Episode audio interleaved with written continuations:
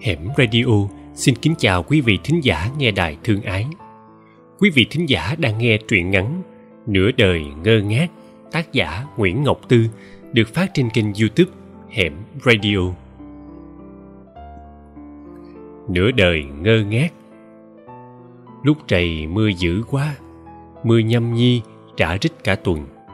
Đứa cháu nhỏ lật lịch kêu lên Ui cha, tháng 7 hèn chi mưa liền tù tì, chắc là ông ngưu lan với chức nữ đang gặp nhau gì út ha. Nhỏ cháu lập luận ngây ngô, làm nó mắc cười. Bởi nếu con ngưu chức thật, thì lúc gặp lại họ cũng chẳng khóc lóc gì đâu. Xa bẵng nhau, mỗi năm gặp một lần, chỉ sợ ngượng ngập đến nỗi chỉ nói vài câu lạc lẽo, nhát gừng.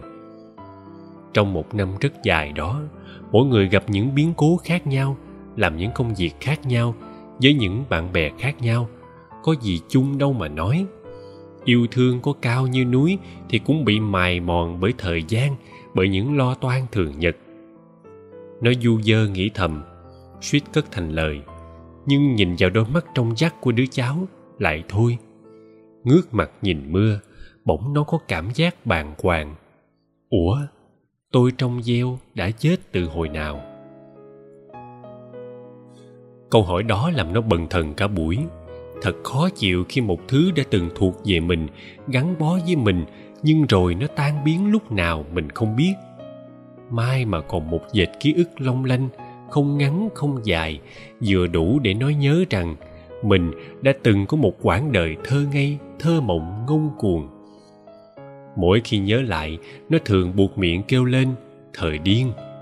Có điên, mới tin mưa tháng bảy là nước mắt tương phùng tin vào những chuyện cổ tích có cô gái nghèo lấy chồng hoàng tử, hay nghĩ đơn giản, nàng kiều rốt cuộc hạnh phúc với người yêu.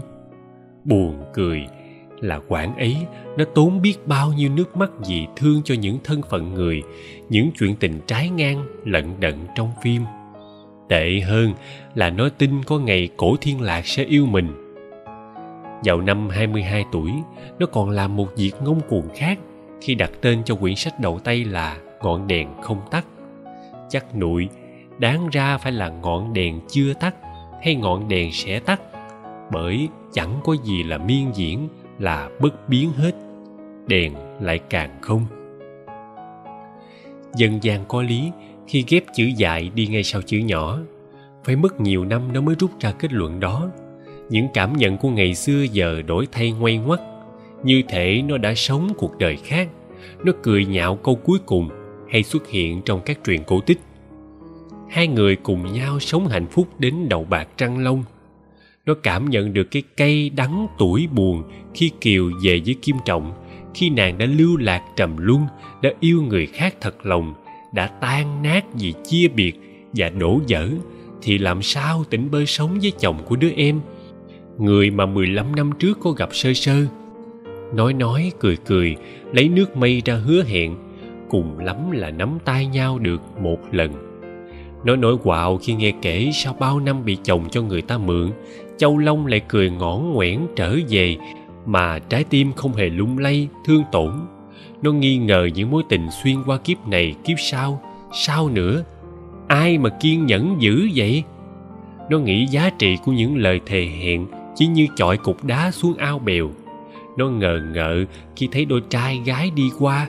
Không biết cuộc tình này được bao lâu, chưa chắc có đám cưới.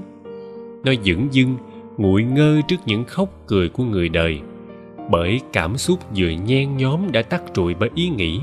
Thấy ngoài mặt cười khóc vậy, thân thiết vậy, nhưng chưa biết lòng dạ làm sao à nghe. Tất cả những thứ đó cho nó một cảm giác, mình khôn ra rồi. Có điều cuộc sống vậy chậm rãi quá, nhẫn nha quá. Tốn 10 năm, nó chỉ học được vài bài học thí dụ như không có gì là mãi mãi, như đừng mù quáng tin vào cảm xúc hay yêu phải để dành. Nó rất nôn nóng được học nhanh nữa để chứng tỏ bản lĩnh sự già dặn của mình. Bữa nay, nó nhận ra mình buồn quá, khóc mà buồn, biết nhiều mà buồn, tỉnh táo mà buồn, trải đời mà buồn ngoái lại thì thời vui nhất đã bỏ đi lâu rồi, từ lúc hoài nghi lên ngôi. Nó bỗng thèm như đứa cháu, nhìn mưa tháng bảy nẩu nuột mà lòng vui, vì biết cử này có đôi lứa gặp nhau trên trời.